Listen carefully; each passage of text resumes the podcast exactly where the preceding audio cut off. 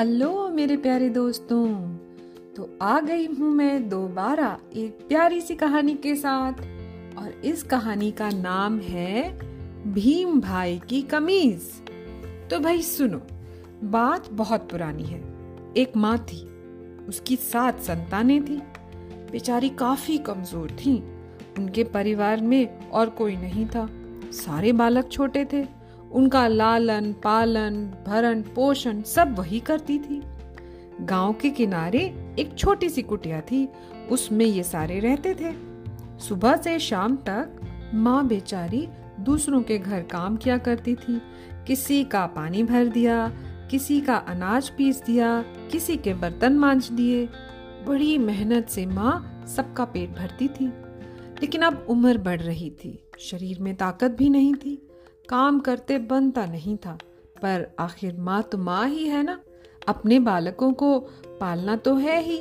वो रात को कताई बुनाई करती। फिर भी हर एक बालक को एक ही कमीज पहनने को मिलती थी। सबसे छोटे बालक का नाम भीमसेन था। सभी उसे भीम कहते थे।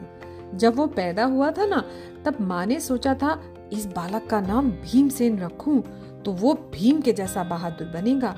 फिर हमारे सारे दुख दूर हो जाएँगे। माँ रोज रात को कताई करती, बुनती, आखिर वो भी कितना काम कर पाती? नए बुने हुए कपड़े से वो सबसे बड़े बालक की कमीज बनवाती। अब सबसे बड़े को कमीज छोटी पड़ जाए तो उसके बाद वाले को मिलती, उसे छोटी पड़ जाए तो उससे छोटे की बारी आती। यूँ करते करते आखिर वो कमीज भीम को मिलती। बेचारे भीम को हमेशा घिसी, फटी, छेदों वाली कमीज ही मिलती। उसका नाम तो था भीमसेन, पर बेचारा दुबला पतला था।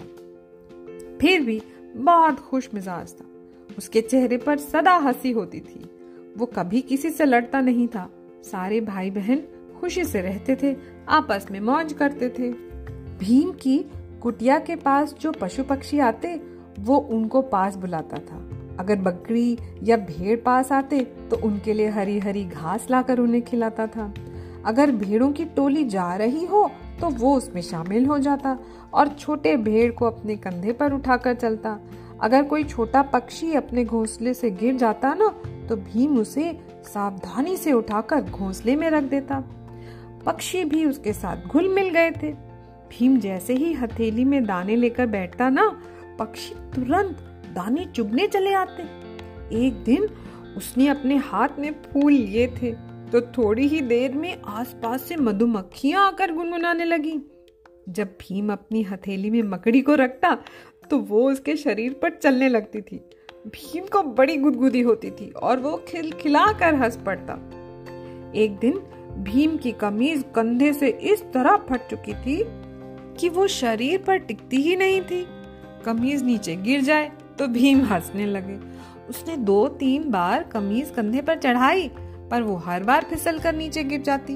वो बड़ी ज़ोर से हंसा और बोला मेरे दुबले पतले शरीर को इस कमीज का बोझ ढोने की क्या ज़रूरत?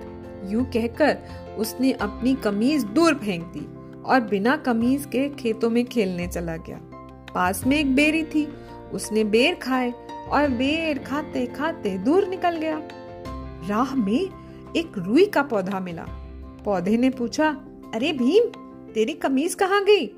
भीम ने हंसकर कहा मेरी कमीज घिसकर फट गई थी। दूसरी तो है नहीं। माँ रात को बुनती है, उस कपड़े से जो कमीज सिलेगी, तब मेरे बड़े भाई को मिलेगी। मैं तो पुरानी ही पहनता हूँ। बस एक बार बिल्कुल नई कमीज मिल जाए, तब मज़ा आ जाए। पर कोई बात कमीज नहीं तो भी चलेगा। यूँ बिना कमीज के घूमने में भी खास मज़ा आता है। ये सुनकर रुई के पौधे को बड़ी दया आई। उसने कहा, अरे भाई, तुम मेरी रुई ले जाओ ना। उसकी कताई बुनाई करके कमीज बना लेना। यूँ कहकर पौधे ने भीम को ढेर सारी रुई दे दी। उसे लेकर भीम आगे चला। अब आगे चलते चलते रास्ते में मिला एक बबूल का पेड़। बबुल ने कहा, अरे भीम भाई, यू बिना कमीज के कहा चले और ये हाथ में क्या पकड़ रखा है? भीम बोला, मेरी कमीज तो फट गई है। रुई के पौधे ने रुई दी है। माँ उसकी कताई बुनाई करके कपड़ा बनाएँगी और तब नई कमीज बनेगी।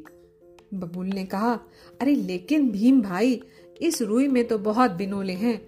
लाइए, मैं कांटों से बिनोले निकाल दूँ, इन्हें साफ़ कर दूँ। रुई साफ़ नहीं होती ना उसको साफ़ करना होता है ना तो वो काम करने को कहा। बबूल ने तुरंत रुई ली और देखते ही देखते उसने कांटों से उसे साफ़ कर दिया। साफ़ रुई लेकर भीम आगे चला। राह में एक मकड़ी इधर से उधर जा रही थी अपना जाल बुन रही थी। भीम को देखकर उसने कहा अरे भीम भाई यू बिना कमीज के कहा चले जा रहे हो? और ये क्या पकड़ रखा है हाथ में? भीम ने वहीं रुककर कहा, देखो भाई, रुई के पौधे ने मुझे रुई दे दी है। बबूल ने बिनोले निकाल दिए हैं। अब मैं इसे माँ को दूँगा। माँ इसकी कताई बुनाई करके कपड़ा बनाएँगी, फिर मेरे लिए एक कमीज बनवाएँगी। ये सुनकर मकड़ी बोली, अरे भीम भाई, माँ का काम क्यों बढ़ा रहे हो? मुझे दे दो ना, मैं इसकी कताई करके बुन देती हूँ।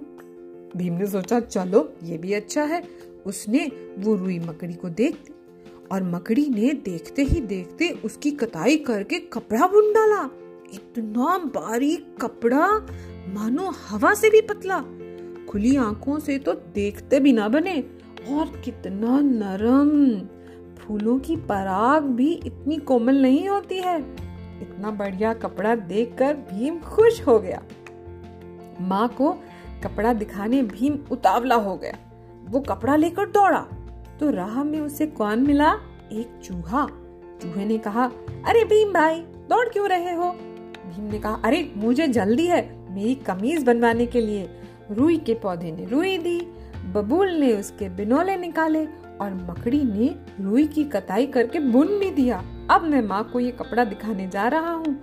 माँ इससे इसकी कमीज बनवा देंगी। तो सुनकर चूहा बोला अरे तब तो भीम भाई, मुझे ही दे दो। मैं अपने कपड़ों अपने दांतों से इस कपड़े को काट दूँगा, इसकी कटिंग कर दूँगा। और बाद में जाकर तुम सिलवा लेना। चूहे ने चुटकी में कपड़ा काट दिया। और पास में क्या था?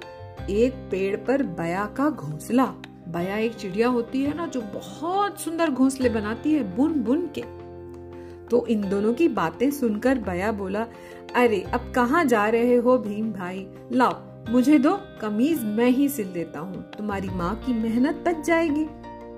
बया ने कटा हुआ कपड़ा लिया और मकड़ी के जाल से धागा बनाया और अपनी चोंच से छेद बनाकर पट पट पट पट पट पट कमीज सी डाली। कमीज इतनी बढ़िया बनी कि भीम भाई तो खुश। उसने एकदम से कमीज पहन ली और माँ को दिखाने के लिए दौड़ पड़ा। अरे, रास्ते में एक और कोई मिला उसे? कौन? एक गिलहरी। भीम भाई को दौड़ता देखकर गिलहरी बोली, अरे दोस्त, जरा रुक जा। भीम बोला, नहीं नहीं, अभी नहीं, मैं बाद में आऊँगा। मुझे माँ को मेरी सुंदर सी, बढ़िया सी कमीज दिखानी है।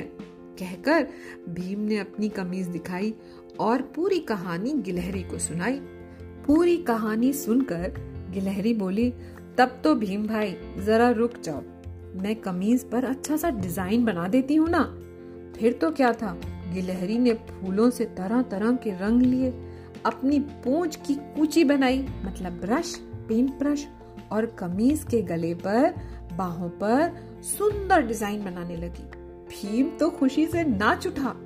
कमीज पहनकर भीम दौड़ा और रास्ते में ही माँ मिल गई।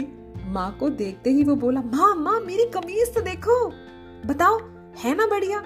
माँ ने उसे गले लगा लिया और बोले हाँ बेटा, ऐसी कमीज तो मैंने कहीं नहीं देखी। ये इतनी प्यारी कमीज तुम्हारे दोस्तों ने तुम्हें बना कर दी है। तुम अच्छे बच्चे हो ना, सबको प्यार करते हो, सबकी मदद करते हो तो देखो तुम्हारे दोस्तों ने कैसी सुंदर कमीज बना कर दी। और ये सुनकर भीम भाई खुश हो गए। और हमारी कहानी हो गई खत्म, और पैसा हो गया हजम।